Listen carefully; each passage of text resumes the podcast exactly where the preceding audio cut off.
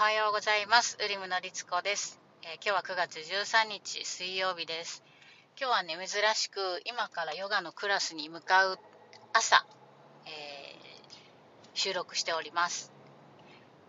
でなんで張り切って朝から撮ってるかっていうと、まあ、ちょっと記録しておきたいなっていうところもあったので、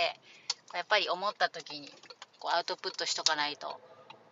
ちょっとニュアンスが変わってくるじゃないですか。なので、珍しく朝撮っております。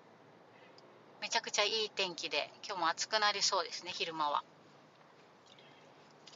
えー、今日は改めて睡眠って大切だなと思ったので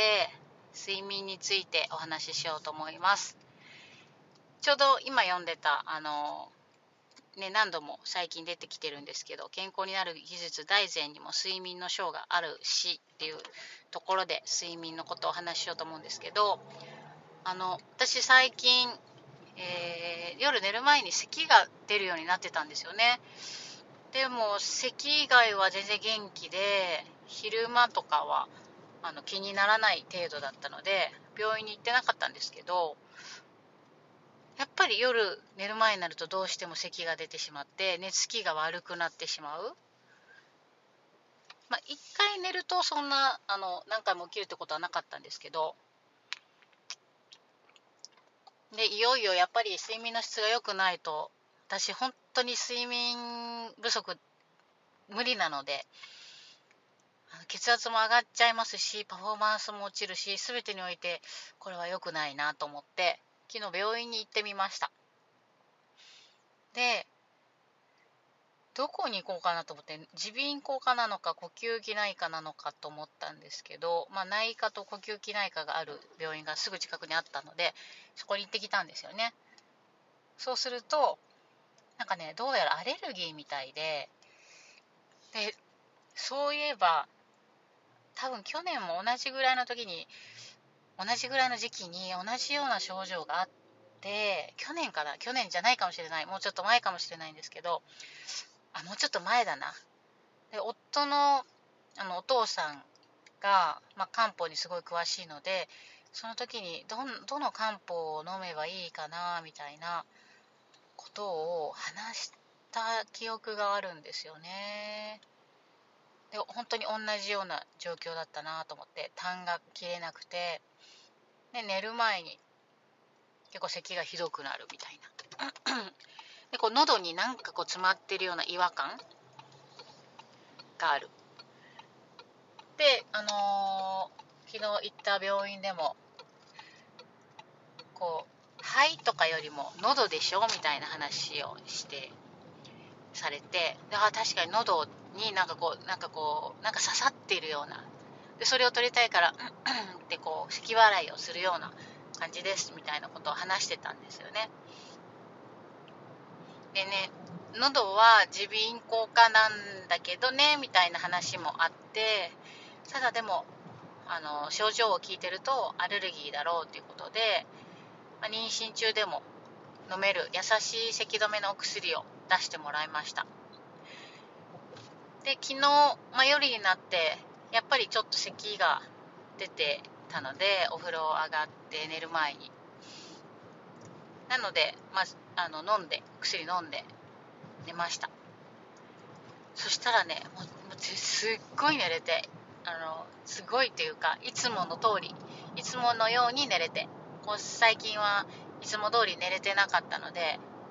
久しぶりにちゃんと寝れたって感じなんですよね。何日かぶりに。そしたらもう朝起きた時の体の軽さが違うしマインドは違うし化粧する時に目が開いてるしこう気持ちも何て言うのかなもう鼻歌とか歌っちゃうしみたいなそんな感じのもう分かりやすい形で睡眠の大切さが現れておりまして。であのそこで思うのは、まあ、妊娠中ってねやっぱりお薬をできるだけ飲みたくないっていう思うじゃないですか。でやっぱりもちろん私もそうですし、えー、特に例えばアイルベーダーを学んでいたりアイルベーダーをお伝えしているものとしてなんかね現代医学のお薬を飲まないっていうふうに思われることが多いんですけど、えー、昨日のというか、まあ、ここ数日寝る前に咳が出て眠りの質が良くない寝つきが悪いっていう私にとっての優先事項はまずちゃんと寝ることだったんですよね。でもちろん白湯を飲んだり生姜湯を飲んだり、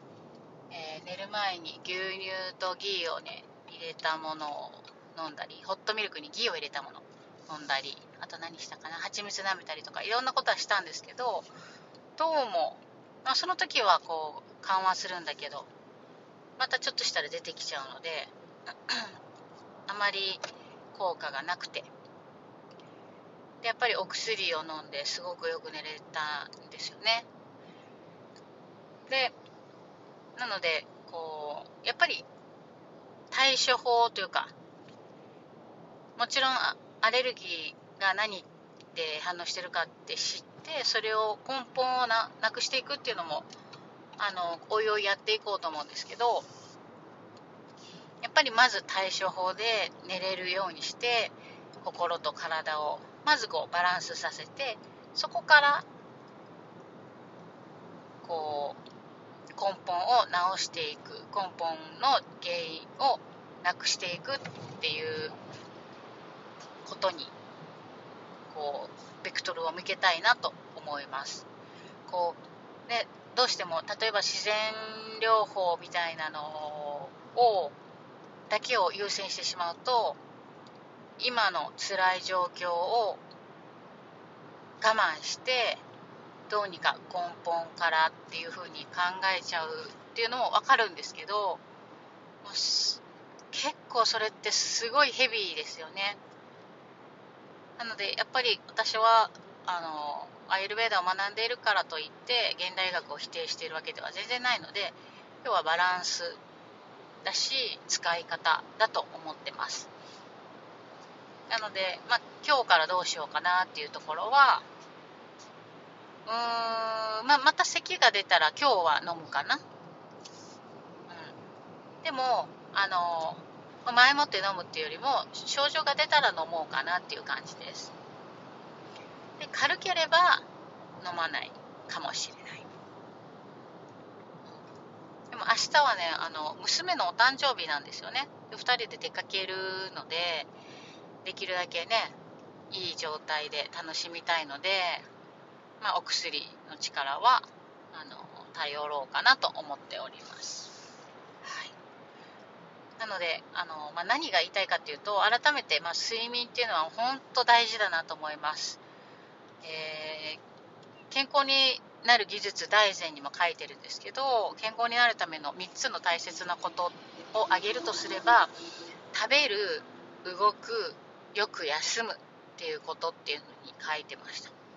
でもそれ以外ないなと思いますその休むっていうのは、まあ、やっぱり睡眠っていうところがあの大きいかなっていうところがありますよね。やっぱり睡眠をとる中で私たちリカバリーしてますもんね。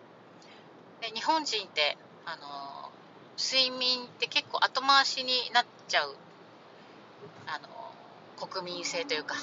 あると思うんですよね。こう睡眠って削れちゃうじゃないですか。で何かこういろいろあれもやらないとこれもやらないとってやってると睡眠が結局少なくなっちゃうみたいな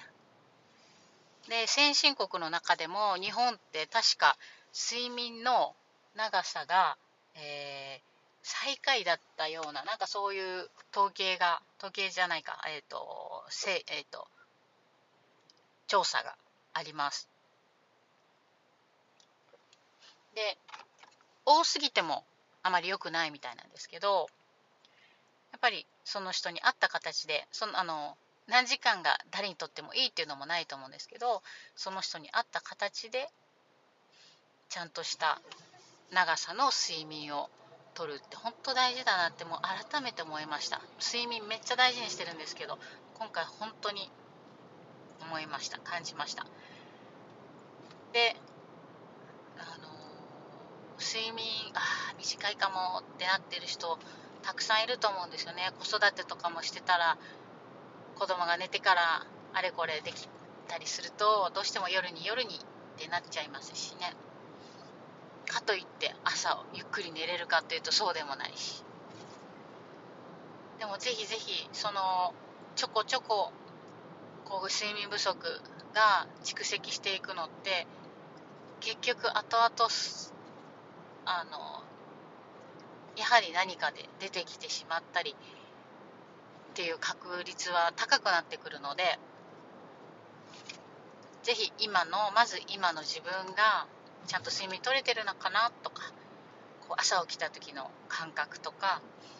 えー、昼間眠くならないのかとか体の疲れとかそういうのを改めて見てみてでもしあの睡眠はちょっと足りてないなって思うのであれば一気に増やすとそれもそれで、ね、体もびっくりしちゃうのでちょっとずつ、ね、あの増やせるようにしていけたらいいですよね。はい、今日はちょっと睡眠について、え睡眠大事だなと改めて思ったのでお話ししました。もう本当に今車も運転してるんだけども世界がキラキラして見えます。単純だけど。はい。ではでは、えー、今日もお聴きいただきありがとうございました。引き続き皆さんにとって良い一日となりますように。